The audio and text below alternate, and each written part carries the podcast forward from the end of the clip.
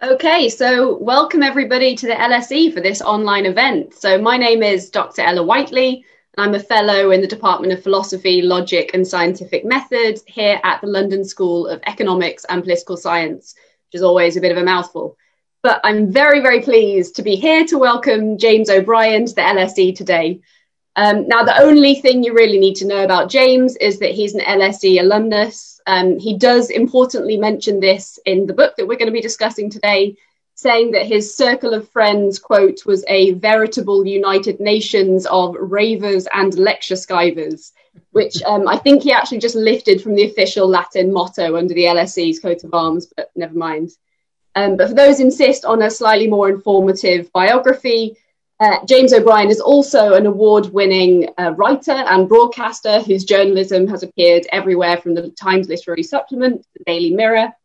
Uh, he's, of course, well known for his daily current affairs program on the radio station LBC, which has over 1.2 million weekly listeners. And he's also presented and appeared on a variety of TV shows, including Newsnight and Have I Got News for You? And his first book, How to Be Right, um, was a Sunday Times bestseller and won the Parliamentary Award for the best political book by a non politician.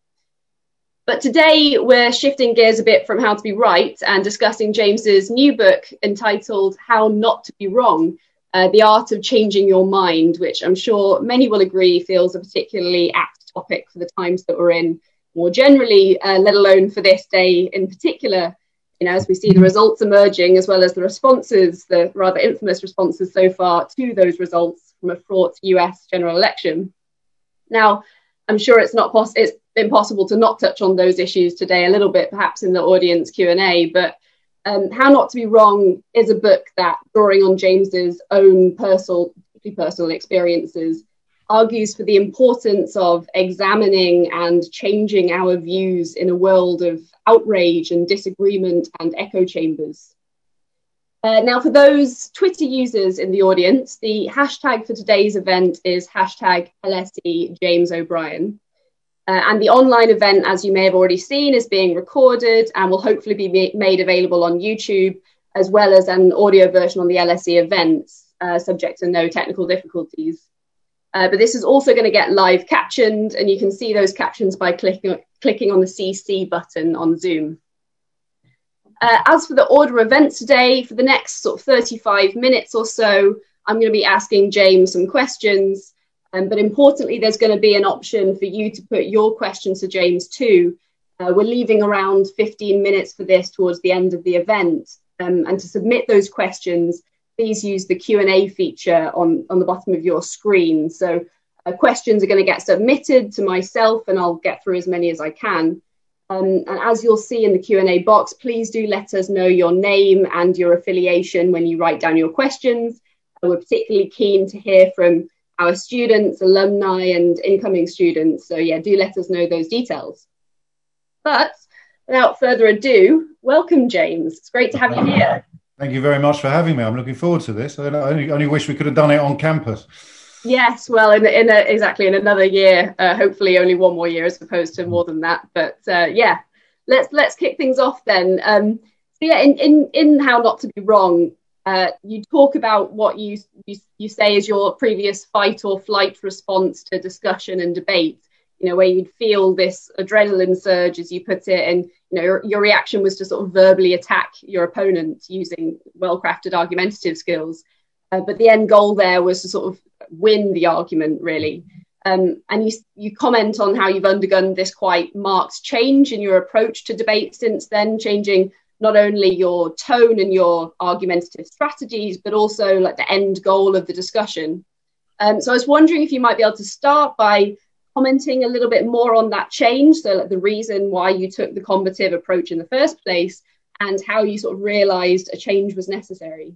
Gosh, um, that's a biggie. The, uh, the, the the they're linked actually. They're they're intrinsically linked because the, the the point about having this adrenalized survival personality that means you treat everything as a, as a fight um, is why I kind of felt the need to to try to fix it. So to cut a long story short, it works. You know, this this attitude. It, it, it it's made me quite successful, quite well known. I, I all, the Brexit stuff that I did and, and and what have you is always about making people look a bit stupid. Always about um, duffing them up uh, philosophically or, or, or intellectually, and that was the only tools I had in my box, and I hadn't noted that that was a problem. I had no inkling that that was in any way um, uh, sort of limiting. And then something quite awful happened. We had a proper family crisis, a proper medical family crisis, and I tried to tackle that like I tackled every other challenge in my life by by swinging at it, you know, by trying to argue um, my loved one better, by trying to sort of debate and cajole and encourage and um, and jolly along uh, what was a medical condition. It was utterly impervious to what you'd think of chiefly as rhetorical flourishes or, or rhetorical devices. And I, I, I, knew that I was making things worse and not better, and it was killing me. It was it was crushing me. It was bad enough dealing with the horror of the illness, but dealing with my own inability to help and and even to exacerbate the problems was utterly, utterly the worst experience of my entire life. And so, more in a spirit of desperation than expectation, um, I, I, saw psychotherapy. My wife's training as a psychotherapist, and she said, "Why don't you go along?" And I'd managed to avoid, as she embarked on this training process, I'd managed to avoid articulating too much of my skepticism about the whole shebang because that would have been deeply disrespectful to her. And I, I was kind of comfortable with the idea. Well, it, it works for I'm sure it works for some people, but there's not much chance it's ever going to work on me. I, I, I, once met someone at a dinner party who was extolling the virtues of coffee enemas. And if I thought, if I'd thought for a minute that a coffee enema might have helped me be of, more use to my very seriously ill loved one, I probably would have tried that as well. So uh, thankfully, it was just psychotherapy that was recommended to me, and I, I went along in a in a spirit of enormous uh, skepticism, as I say, expecting either to find it ridiculous hilarious and, and therefore give me some material for my radio show. Or or to get a bit angry but at least be able to say right i've done that now. Don't, don't make me go back there again. And what emerged very very quickly um, was what why psychotherapy works which was unpacking my life right back to some of my earliest most formative experiences. And it turned out that this armor i'd always worn this this toolbox that I'd always carried around was armor and not skin. It was it was not me. It wasn't the authentic me. It was someone I had um, perhaps been required to become in order to survive boarding school and, and most obviously and most urgently to survive the experience of being beaten quite regularly and very viciously by my headmaster at prep school from, from about the age of 10. And so, in the simplest of terms, persuading myself at the age of 10 that this didn't hurt had become the guiding light of my life. This is, and, and before you know it, you're you're trying to persuade everybody around you of, of of other things, you know, because the fundamental fraudulence, fraudulence is a bit harsh because it's like a survival technique, but the fund, fundamental falsehood at the heart of me was that well, this hasn't done me any harm. Being beaten hasn't done me any harm. Moving on to my next school, where, where I was often lonely and, and frightened, but I wasn't. I was never lonely and frightened. I, I'm I'm me. I'm this you know big brash bruiser who, who will duff you up before you can um, land a blow on him, whether you're a teacher or whether you're a fellow pupil. And then latterly in life, whether you're a news editor on Fleet Street, I, I was always, I thought, I thought I was always um, sort of naturally attuned to having stand up rows in the newsroom with with other big personalities. And and in the second or third session with my therapist it fell apart. It all fell to pieces. And and she'd warned me that it would ella. She'd said if if if this works then i will ask you at some point to address your 10 year old self to talk to your 10 year old self Oh, yeah, all right. Good luck with that. See, see how that gets on. And I'm on one of my well rehearsed spiels about how corporal punishment can be character forming and how it didn't do me any harm and it didn't hurt at all. And she said something like, "Really, it didn't hurt at all," and and they've just sort of like the dam broke, and I, and I, I that's what of course it it really hurt. It really really hurt. I hated it, and I hated him, and and all of these emotions that had been buried for, for 30 years or more nearly came came flooding back, and she's blooming good. I should stress I was very lucky because there's not, you know, not everyone gets lucky with their therapist ever, let alone first time. And she chose her moment perfectly. I said, "Well, why don't you tell him now how you feel and and talk to the cushion on the sofa next to you?" And and uh, to my sort of mixture of, of shock and bewilderment, I did, and and I told him that he was safe now, that I would look after him, grown up me would look after 10 year old me, that he didn't have to pretend anymore. He wasn't alone. And that was the beginning of, of, of, the whole process. So that's what I mean when I say they were inextricably linked. The trauma that led me into therapy and then the trauma I discovered in therapy are, are like the bookends of, of, of the last chapter and the, the last 40 years of, of my life. And, um, and that's what I wanted to try to write about when I came up with the idea for the book. It sounds like so much you got from addressing the negative sides of the, you know, the combative nature in your way of approaching debate and so on, but also, yeah, the, the armor that you'd built up over a long mm. time, mm. which of course contributed to that. So that's a lot of the negative stuff identified. And I was wonder, wondering what you thought about the positives then of admitting that you are wrong you know what why is accepting that we are wrong an important thing that has you know has a positive side to it do you think? Well this is my kind of field if you like. It, it is dealing with people who are very intransigent and and um, uh, uh profiting in every sense of the word from my ability to make their intransigence look ridiculous by asking one or two good questions. That's that's you know the, the clips on my radio show that tend to go viral almost always involve something like that, like you know me just finding that little thread and tugging it, and and the whole thing falls apart. The, the main bulk of the show is not like that at all, but it's often misrepresentative to see these clips. But that was in a way what my last book was about. Uh, How to Be Right was about finding ways into demonstrating the ridiculousness and the danger of holding a certain view on immigration or Islam or, or um, uh, you know, anything under the sun, political correctness. And I knew I couldn't do that again. I couldn't write a book. I mean, How to Be Right is smug enough. How to Be Righter would have been close to insufferable, I think. Or, um, or I Told You So, given what's happened politically this year, might have been tempting. But again, it, it wouldn't necessarily have been very helpful for me or for, or for readers. So I think the best way to explain it is if you hold an opinion, a view that is hurting someone, then what you need to establish is whether or not inflicting that pain on that person is justified. So I, I, think it's important to remember that sometimes it is justified. You know, there is nothing wrong with with uh, dismantling some people possessed of some opinions.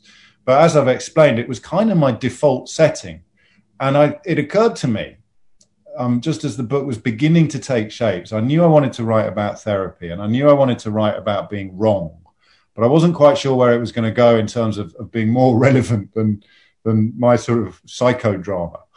And and it occurred to me that if I want to understand why you or someone else holds a position that is not just obviously wrong or, or at least debatable, but dangerous, hurtful, um, perhaps I could find out if I hold any positions in that category. If I have over the years argued furiously um, from from a position that hurt other people, whether on a relatively silly scale, like I, I, had fairly toxic and ridiculous views about tattoos, or on a much more serious scale, like marriage or, or corporal punishment or whatever it may be. And rather to my embarrassment, the, the, when I sat down to try and write a list of things that I had been wrong about or or felt even now cognitively dissonant about you know? So for example i would know that i was wrong but i would also not be able to abandon my position. So i kind of became my own guinea pig. In some cases i became a caller to my own show in a sort of imagined exchange. And working out digging down into the question of how i'd ended up in this position proved fascinating and incredibly fertile. And hopefully, it provides a kind of double edged guide. To, so, the first bit, tracking back how actual attributes, characteristics, personality um, traits that you thought were innate, coming to an understanding of how they were not innate. They were put on you like clothes. And, and then, secondly, using that as the almost like a magnifying glass, using that knowledge and experience, then digging into opinions that were hurtful and or dangerous and trying to work out where they came from in the hope of excising them, in the hope of, of getting rid of them. And that's where the book sort of flirts a little bit with, with the sort of self help area, because I really hope that people who hold opinions that harm themselves and people around them, different opinions, any opinion that fits into that category, if you can really work out where it came from, you might be able to recognize that it's it's wrong and even perhaps ridiculous. You might then have spotted a good way for so you often see in public libraries philosophy books are, are put in the self-help sections. Yeah. uh, there's a question as to whether that's you know quite wildly wrong but in some ways you might be hitting on one way in which they could count as self-help um, but yeah so just to hone in there on your idea of like some slightly more unshakable prejudices that you've identified. So you've just talked about things like your responses to people with tattoos. There's other examples in the book as well right where you say that you know you've got this feeling that marriage is the most ideal goal for couples and so on. Things that on on reflection you just don't really want to endorse and yet mm. There's something a bit unshakable about them yeah. so you just suggested there one way of like pushing back against them which is really looking at the origin of those uh, beliefs that you have to try and sort of map out where they've come from um, but I was wondering if there's any other suggestions that you have about how to shake off those prejudices and maybe more broadly what your like answers to this might make you say about what human psychology is like? Are we the type of people that are really persuaded by things like evidence and rational argument, or must we be a bit more realistic about the fact that often it's things like feelings and emotions and you know stuff that we don't tend to put into the category of rational debate that actually really gets us to change our mind? Well, I, I would have been if you'd asked me that question a, a, couple of years ago, I'd have been quite snobbish in my response because I, I saw myself as a great guardian of facts versus feelings. And, and of course, one of the great discoveries of therapy and of writing the book was that a lot of my positions were based on feelings and false falsehoods, feelings and falsehoods, just as much as the sort of Brexiters or the Donald Trump fans that I um, that I enjoy arguing with and, and, and, and deriding so much. So, and then the the other element of it was the the, the political element. So people who'd ended up like me, specifically the, the kind of public school, boarding school show off, um, performative arguer. That at the beginning of lockdown, I got COVID and and I was on my back for a week, and then Boris Johnson got it, and David Cameron came out and said I know he'll be fine because of the way he plays tennis. I've seen him play tennis. And you know, my stomach flipped over and my heart sank because I thought, oh my God, that's me. That's that's almost a microcosm of what I'd been through, thinking that, you know, the way I play tennis or the way I debate would be useful and powerful in the context of a medical catastrophe. In, in this case, not mine, but in Boris Johnson's case, very much his. And I was probably the least surprised person in the country when his condition escalated and he, he ended up being hospitalized. So that very early in the process of, of getting the book together, that kind of set the tone for what would follow because there's two issues here that you, you ask about how, how you fix yourself, mm. so to speak, but it also, I think, and, and it became more convincing the more I wrote about it and the more I thought about it. But I think that mindset of men who've been to boarding school and, and women, but but men are in charge mostly of the countries we're all thinking about now. I think it helps to explain why the responses to coronavirus were so inadequate and, and often still in Boris Johnson's case, so um, sort of dripping with, with denial and with, with, with dismissal. Whereas countries that are led by females, who, who obviously would have been raised in a way usually very different from a brutal all male boarding school environment. In my case, run by monks, which adds the, the, a level of uh, divine authority, if you like, to the simple scholastic authority that every other school, however horrible it is, has. I, I began to make sense of why these men like Trump and Johnson were messing up coronavirus so badly. So that, that, that was that was a big part of the examination process. And the, the, the other sort of bit in answer to the question about about what else you can do is I mean, tracing things back to their roots, but eh, no two no two tracing experiences will will will be the same. So you know where one example might have involved self preservation,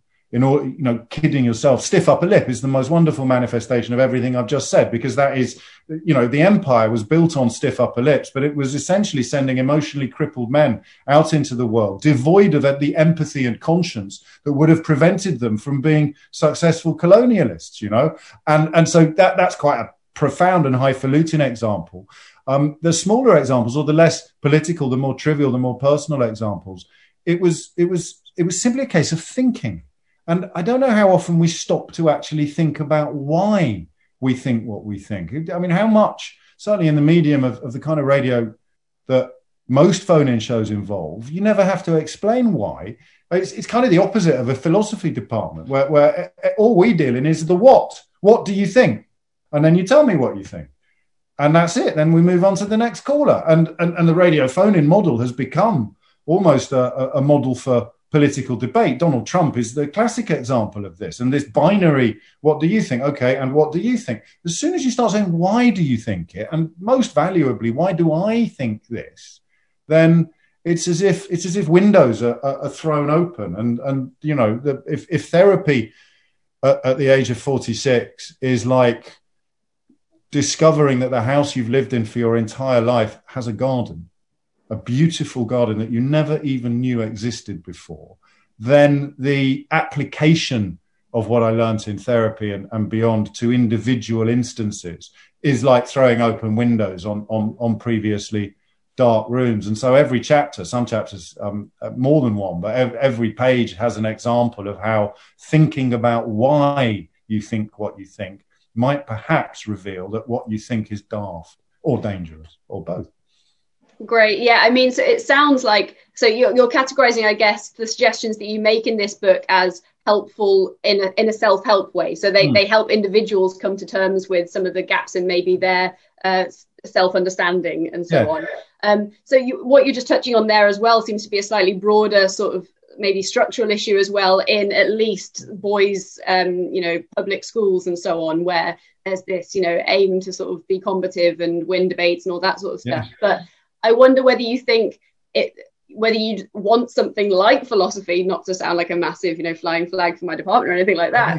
Uh, but um, yeah, like whether it would be useful if something like that were taught earlier on so that people were sort of forced to consider the whys of their positions and not just the whats. Absolutely. I could, I mean, long before this book took shape in my mind, when I was writing the last book, which was kind of me dancing around the place, patting myself on the back for being so clever. I, the, the, idea of teaching critical critical thinking in schools would, I suspect, it would it would change everything. Um, and and you know, you don't realise I wasn't a very good undergraduate when I was at the LSE. I was, and, and, I don't think that's cool. I'm embarrassed by that line you read out from the book. If, if, I was a politician now, I'd say it was taken out of context. You see, but but I was I was I did mess around too much. But it turned out that some stuff did get um, some seeds did get sown in me. So, so when you think about uh, Socratic inquiry, uh, that that is, you know, it, it, sounds incredibly pompous of me to, I wouldn't dare to compare myself on any level, but the but the method of of, of zoning in on the why of it, you know, the the the in in in the dialogues, in the Socratic dialogues, where you really zone in on it. That it seems to me is it's almost when you ask that question, it's almost unbelievable that it isn't a matter of course. It is in other countries, and other, other I think in France it is a lot more common to just presume that philosophy is one of the most valuable foundation stones of any education. And and it turned out that despite my best efforts to to to, to you know um, waste the opportunity, my lecturers and my professors had managed to smuggle in some of the some of the appreciation of the value of philosophy. But you know, even even this week with coronavirus and and politicians denying science, even this week, I, I found myself re- remembering um, Kuhn's paradigm shifts and and you know the, the, the philosophy of science and that made my understanding of coronavirus mm. much much better and and everywhere you go actually i'm preaching to the choir on this one today but the, you know the, the, the there are no downsides. There are only upsides. It's, it's, it's, I sound like Boris Johnson talking about Brexit now, except I'm telling the truth. Fantastic. So there's a, another little um, thing that's just come out of what you've been talking about in the last couple of um, you know answers there. Uh, there's maybe some dimension of gender that is, yeah. is cropping up, right? Um, and I'm not sure. I don't know. It doesn't necessarily get tackled head on in the book, so I kind of wonder what you think about this. But um, you talk about how like obviously many people are going to be deriding you for changing your mind because uh, it can be seen as a weakness but you're saying actually there can be a strength to it and you can spin it as a strength in certain ways. So one question i've got is do you reckon it's easier for some people to admit to being wrong than others? Um, so what when i ask this i've got in mind you know someone with certain privileges in life and not to put too fine a point on it but you know, a white man such as yourself, or indeed relative to many others, a white woman such as myself, um, we might have a, a, slightly easier time of it changing our minds. You know, people we can still get flack for it, but a shift in view is more likely to be interpreted as demonstrating maybe humility or like diligently sifting through the latest evidence or something like that. It's arguably the case that you know a woman of color, for instance, might be much less likely to be interpreted in that way if she changes her mind. So you know, certain groups already accorded less credibility just on the basis of skin color and so on. So maybe when they change their mind, it's more likely to look like they've not grasped the evidence properly, or maybe they're going to be more likely to be not forgiven for the old views that they had, um, that sort of stuff. So I was just wondering what you think about the potential asymmetry and the successes people might have if they if they try and change their mind more. I, I, there's definitely asymmetry. I don't know that, that, that I recognise completely the asymmetry that that, that you describe. Because I, I, think that I, I, write a lot in the book about white privilege, and I write implicitly, uh, probably on every page without realising it, about about male privilege. But I think I think where where your question chimes with me is more in the arena of making mistakes in public than actually changing a mind, changing your own mind, or or um, or admitting to being wrong in public. So if you are a woman, if you are a person of color, then the, it seems to me that we're at another point in history, yet another point in history, where if you make a mistake in public, it will follow you around for the rest of your life. I, I think most obviously, perhaps, of Diane Abbott getting her sums wrong during the 20 uh, 17 general election campaign, whereas somebody like I mean Michael Gove even yesterday got got the rules of the lockdown that he helped write wrong and and everyone's forgotten about it by tea time. So some of that will be a left right dichotomy I think because our media is so ridiculously right wing then when a left wing person it, whether a politician or not makes a mistake there's an attempt to kind of brand them with that mistake, you know, to kind of get a stigma attached to them that they will never be able to shake off. And then if you're on the right, not only do you get a much easier ride from from the media, but you're also more likely to be from a background like mine, and therefore you almost bulldozer your way through this um, mindset, through through this error, through through this wrongness, and you never acknowledge it. So two people spring to mind, and it's quite timely today. Do- Donald Trump was um, taken under the wing of a, of a mafia lawyer called Cohn, I think, K O H N, quite early in his career. And I was just reading this afternoon about some of the lessons he learned from that guy. And it was never, ever admit defeat, however bad it looks. Keep fighting, keep hurling dirt, keep keep doing this. And you sort of look at what he's doing today.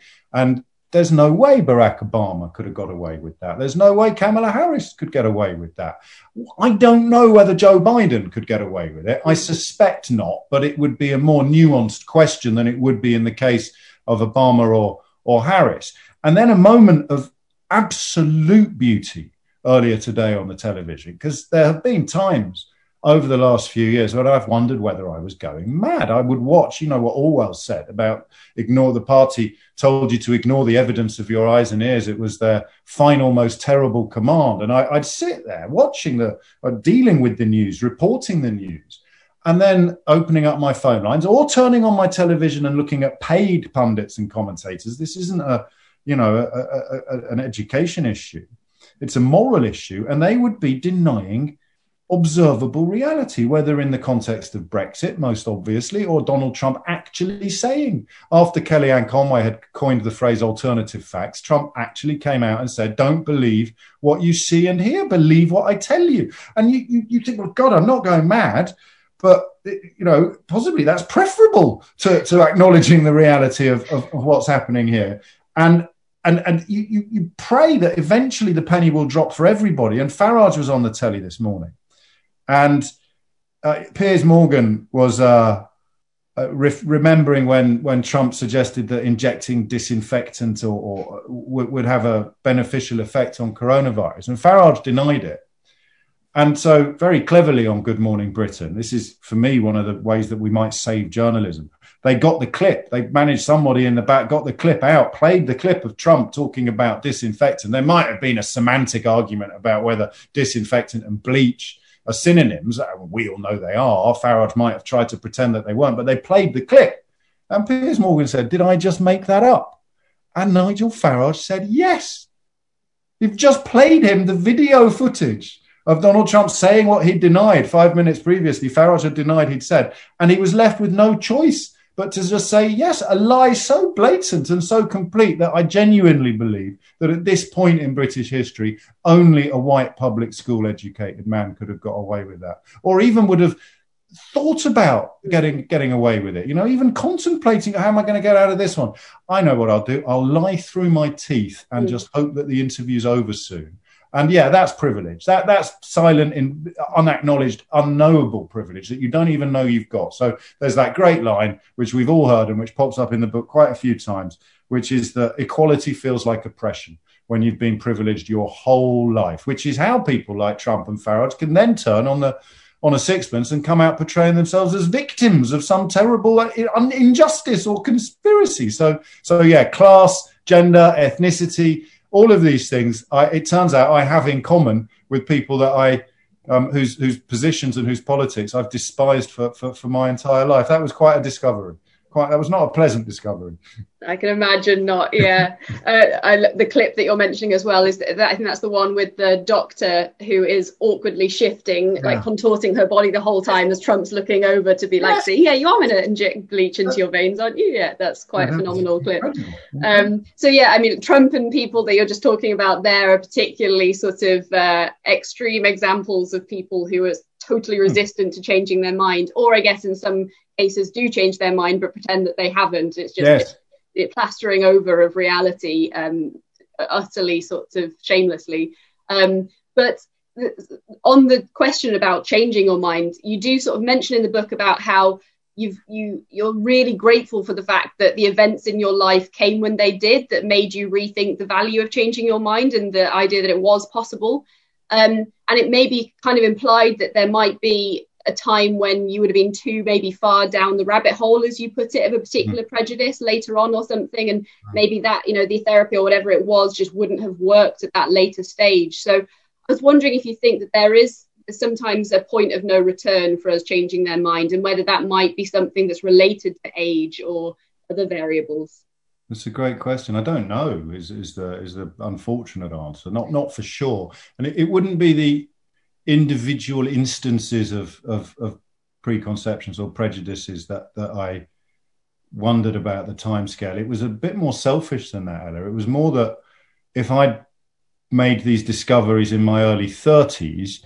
then I don't think I would have had the career that I've had. I don't, I don't think in my newspaper days I would have been able to sustain some of the more brutal experiences in a tabloid old school end of the era newsroom you know if i'd if i'd been more honest about my sensitivities my vulnerabilities my frailties which i now think of as strengths but but then they were so tightly screwed down. They were you know i'd do what everybody else on fleet street did. I'd drink too much and start fights. And and, and i thought that was great. I thought i was some sort of you know character out of Evelyn Waugh or, or, or, or kind of starring in a film about about newspapers. So, so, so the worry was more two twofold, really. Firstly, I, I fully recognise that having these traits and characteristics can deliver what you think is success in, in, in many areas. We've talked a lot about politics in the media, obviously, you know, to write a newspaper column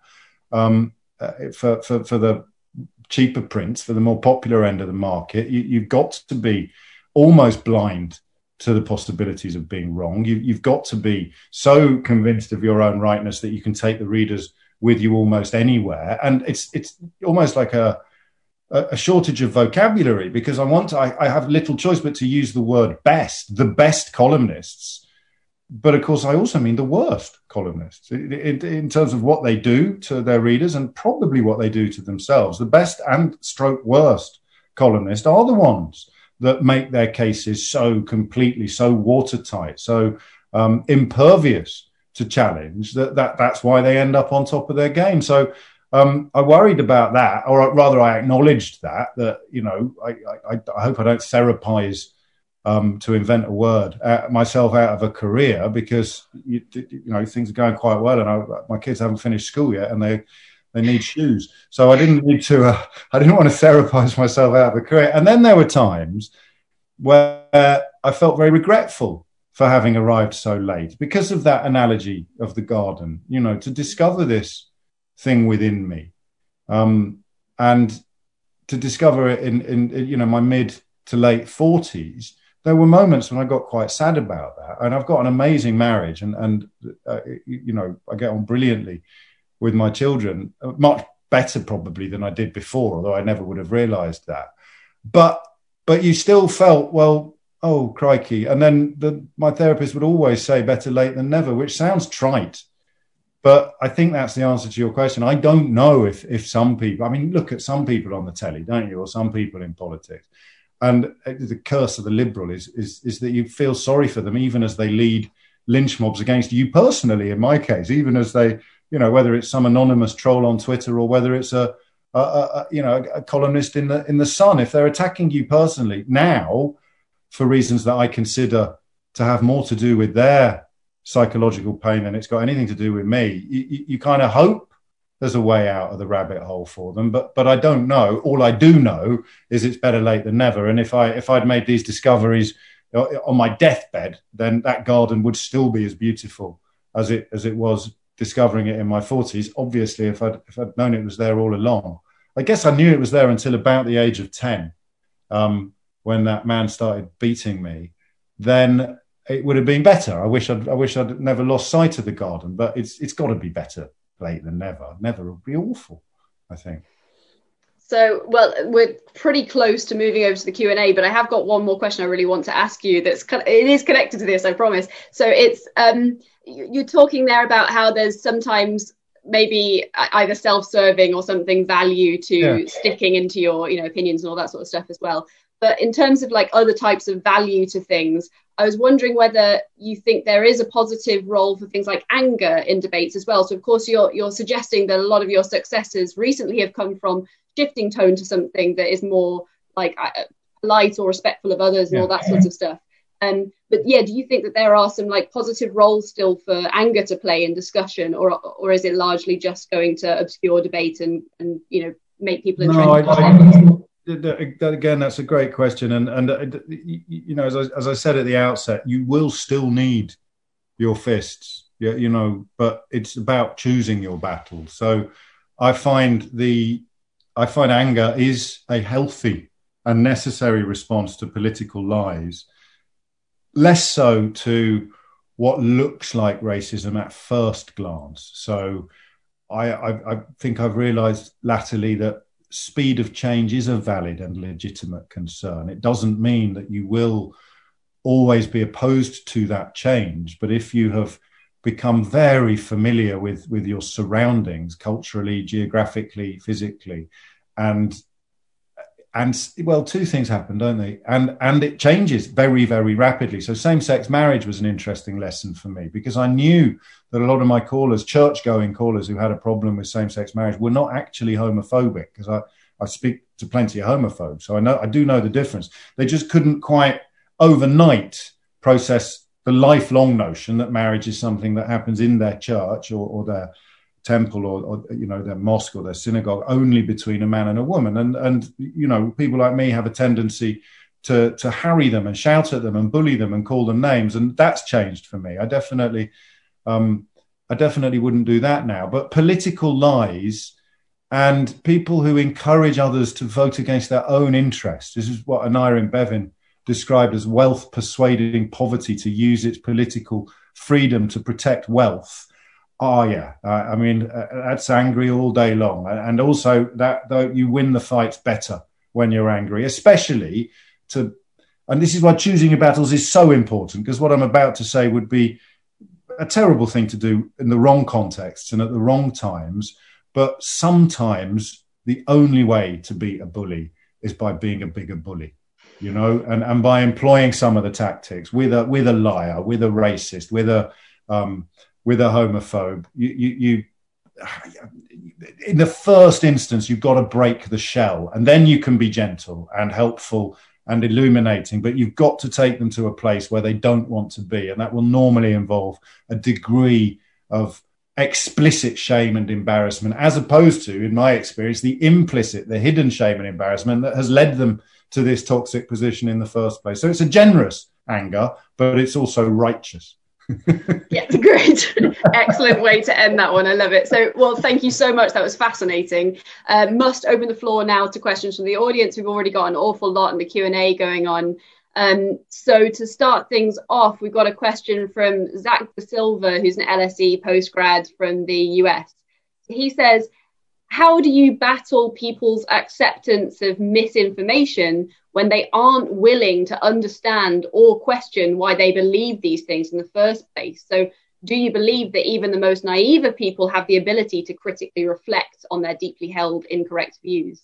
I think you need to start at the end of the question. I think you have to. You have to believe it because uh, the alternative is is too bleak. In terms of tactics, this is, this is a constantly changing um, menu for me, and that's one of the things I love most, not just about my job, but about being alive, is is the constant discovery of new ways of thinking and new ways of um, analyzing and understanding things. So tactically, it's got to be evidence, but the way that we present the evidence is is is not working, regardless of what might happen in Michigan later today. We, we still have the heartbreaking knowledge that half of America has watched Donald Trump for four years, and they think he's he's great. So there's prejudice there, but there's also a denial of, of observable reality. And I think that the clip I spoke about earlier, when you, you, I wish I could do this more with politicians. I don't really get the chance to interview politicians very often anymore. But if we take the people Zach's referring to as a constituency that believes things they've been told that aren't true, the problem isn't them. The per- problem is is where they're getting the misinformation from. So you take the battle to the source, and I think that you disarm the source by reminding the source of things they've said themselves. So that that that's why Farage was so ridiculous this morning because he's been shown an apple and he's been asked, "Is this an apple?" and he said, "No, that's not an apple." So if you can get to that, and that's why outfits like Breitbart and and and you know other what I would loosely describe as hate sites are so dangerous because they look like reputable news sources and they don't whether you trust them or not, they damage trust in reputable news sources. So CNN has become no less trustworthy over the course of the Trump years or since the formation of Fox, but it's become less trusted because there's this very deliberate um, corruption of objectivity. You know, there's been a, a concerted attempt now for for a long time. I personally trace it back probably to climate change denial, but this attempt to make the truth and the untruth, the fact and the alternative fact, to go back to Kellyanne Conway, somehow seem balanced. And and um, and and the other element to answer Zach's question is resisting this balance. And the BBC, sadly, is very bad at this. So so when when I when I presented Newsnight for a spell, at the moment I realised I wouldn't be able to continue was when I was interviewing Pascal Lamy, the former Director General of the World Trade Organization, um, and Andrea Leadsom, who is not the former Director General of the World Trade Organization. But I was required by BBC balance or impartiality or whatever you want to call it to treat them as equal and opposite forces in a discussion about an organization that he used to run and she struggled to spell. And, and that, that moment in time for me was so illuminating of, of the broader problem. And I think,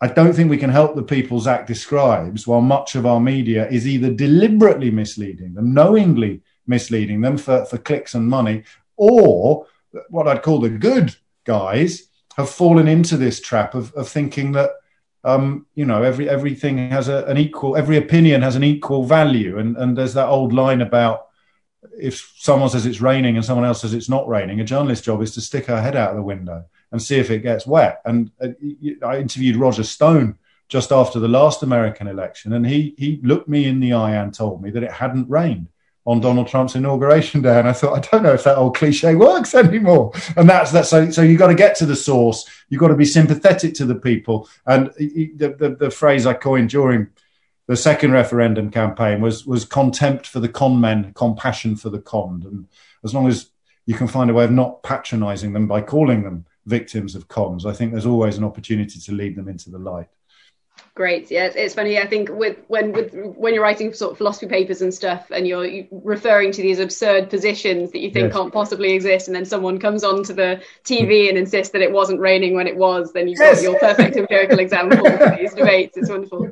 Um, thank you. So, uh, question from Paula Stone, who's a lecturer in uh, initial teaching education in Canterbury. So she says that by your own account, as you say, you've had a privileged background.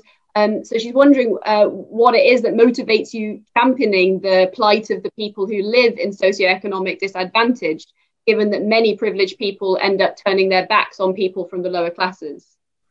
Um, that's a bleak question, Paula, but I, I don't know that I can fault the accuracy of it. I think the answer to this is that I'm adopted. I was adopted as a baby. It's something I write about a bit in the book, but um, but not that much. I wrote about it in my, my previous book because I discovered and again, this took me by surprise that I have a kind of a mini me walking alongside me all my life who wasn't adopted. So from a very early age, I was conscious of how lucky I was to end up with mum and dad. And I was given up for adoption by a, a young uh, Irish teenager who, who wouldn't have been able to look after me, uh, I mean, materially, let alone um, in, in, terms of the culture of, of rural Ireland at the time. So I, I always had this, and I didn't realize it until I was being interviewed on stage at the Hay Book Festival, actually. And so, someone asked me a similar question, and I suddenly realized that I'd always had the unadopted me with me, and the unadopted me would not have had any of the glittering prizes and the privileges and the gifts from my parents. I didn't grow up in a castle or anything like that. Yeah, I grew up in a semi in Kidderminster, but I went to one of the most expensive schools in the country, and I was loved to the nth degree. And and this boy wasn't. This boy didn't have security. He didn't have um, proper nuclear family love. He didn't have the opportunities that I have. He didn't have the education that I had. So I, I think this insulates me against accusations of being uh, virtue signaling or, or, being claiming to be a massive altruist. Because selfishly, I could say, in answer to Paula's question, that I, I'm looking out for who I could have been. So I guess that's empathy, but it's not quite as pure as uh, as proper empathy. It's a little bit self-serving, perhaps. Fantastic, thank you. Um, so, a question here from Inka, who is a final year PPE student here at LSE. Um, and she says, as a young person, I'm finding it very difficult to have um, to be optimistic given everything that's going on with, in brackets, a long list, obviously, of things like Trump and Brexit, COVID, state of the UK government, fake news, climate change, social media. Um, so how do you see just a small, small sort of selection there? Um, how do you see the future? She asks, and what advice can you give to the young generation of today who may be feeling just a bit disheartened with the direction that society is heading in? I, will quote Orwell again: that there is truth and, and, there is untruth, and if you can hang on to the truth, even if you are the only one, you will not go mad. So that that's step one on on on the path. Step two, I think, and this goes both ways. I find depends on on which way the wind's blowing, but the classics and and history teaches you that all these moments pass so on a good day, that's very reassuring. All these moments pass, all, all these madnesses, all these ancient hatreds have their moment in the sun and then they wither away again. But of course, on a bad day, that's like a bleak view of humanity. So, you know, it will pass. is it the same statement in a way as saying it will come back again. But it depends where you are on the graph to, to decide whether it's uplifting or or not. And I, am always conscious of something Caitlin Moran said about putting too much pressure on younger generations because they've got more than enough to deal with as it is. So, so when some old git like me says, and I've got great faith that the younger generation is going to sort everything out and fix everything, I presume that if I was a final year undergraduate at the moment, I'd be like, yeah, jog on, granddad. I've got enough to worry about without clearing up the mess you've made. But I do have great faith, especially now my girls are. Uh, one's a teenager already. One's one's knocking at the door, and all of their friends and people that I encounter um, in work and, and, beyond, I do think that that some of the um, I, I, I, think we might be seeing the last hurrah of some of the inequality fetishization that, that has been common in, in this country and elsewhere. I, I just I just think some some inequalities are only denied because we didn't see them or, or understand them. I think now for younger people, there's an obviousness to, to some um, injustices that perhaps my generation thought were natural or, or, inevitable. They're neither natural nor inevitable, and so they can be undone. And that that gives me, and I hope Yinka hope hope for the future, enormous hope. Great, thank you. So, question here from Alexis Notabartolo, um, an LSE alumni in media and communications, who says, uh, based on these realizations, how would you change newsroom culture to be less hostile to feelings and emotions? So, what could an editor have done to make you feel like it was acceptable to display emotion? Well, I was lucky with my editor. Rosie Boycott was, was, was my editor, and she was all for feelings and emotions. But but she was usually in her office when I was getting screamed at by some little tin pot dictator on, on, on the news desk. Um, Ah, that's a really good question, and I, I, it's a long time since I worked in in a newsroom, so I, I would hope that they're not. Well, they can't possibly be as bad as they were because a lot of what was done in my day is illegal.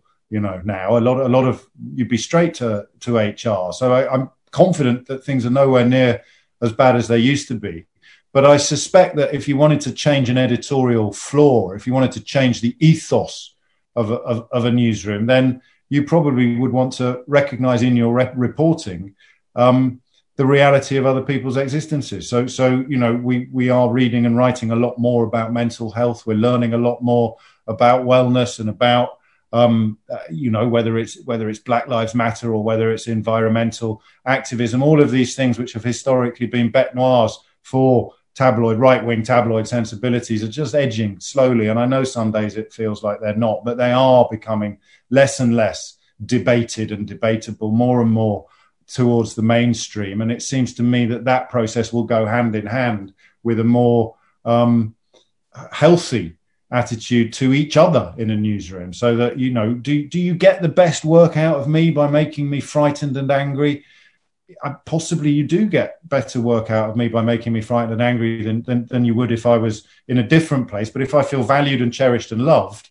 then I'm going to find a whole new gear for you, and and it'll be a more pleasant experience for both of us. Great. Um, a question here from Gyami Paugum. So that's an LSE alumnus, now PhD student at Oxford um, saying that a lot of the politicians embracing fake news strategies, uh, simplistic messages, and denial of objective reality are populists, anti-liberal politicians, Trump, Brexit advocates, etc. Um, and you talked about being a you know bigger bully sometimes to beat a bully. Uh, do you think that it would be a valid strategy for liberal slash centrist politicians to use similar misinformation or simplistic aggressive strategies for the greater aim of winning power and being able to then implement liberal policies, or is using these strategies immediately making you a despicable populist? Great question. Moral philosophy lectures in the early 1990s.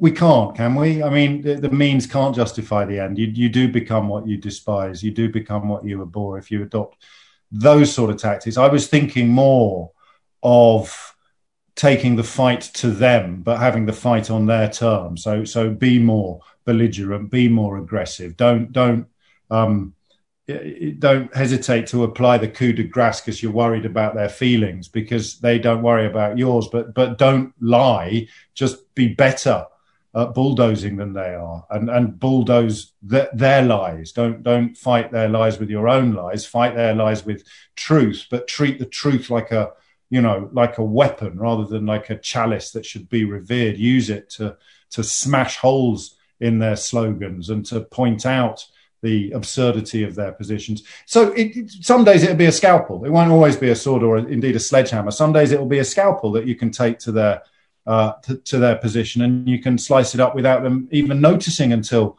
everything falls to pieces. But but I think you need to have a bit of a killer instinct, and I do think that that is absent from from a lot. Well, particularly at the moment, the left seems to possess a killer instinct when they're talking about centrists or when they're talking about people they don't perceive as being left wing enough. But I think both centrists and the the further left need to um, need to sharpen their blades, but more importantly, remember who the real enemy is. Otherwise, you end up with internecine warfare like we're getting now. Oh, Bernie Sanders would have won by a mile, or Jeremy Corbyn would have sorted out coronavirus. Just park it. Doesn't matter. Those ships sailed. Let's focus upon the ships that are sailing towards us, and let's let's use whatever we can to sink them, except the the lies and the misinformation that they use to fuel them. Great, thank you.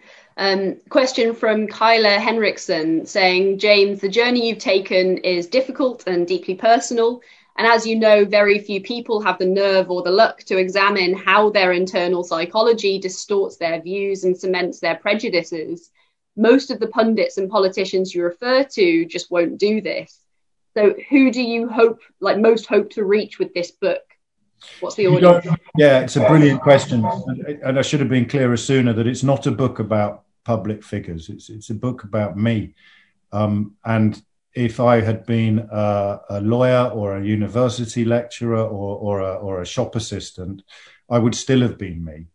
I, I you know, it, it, I do believe, as I explained, that this this toolkit and this suit of armor served me very, very well in the career that I ended up in, in the career that I wanted but they weren't optional. It was the only suit of armor. I thought it was my skin, and it was the only toolkit that I had. So when you find yourself crippled emotionally, when, when you find yourself unable to be the person that you kind of intuitively feel that you could be, then then the book will help you.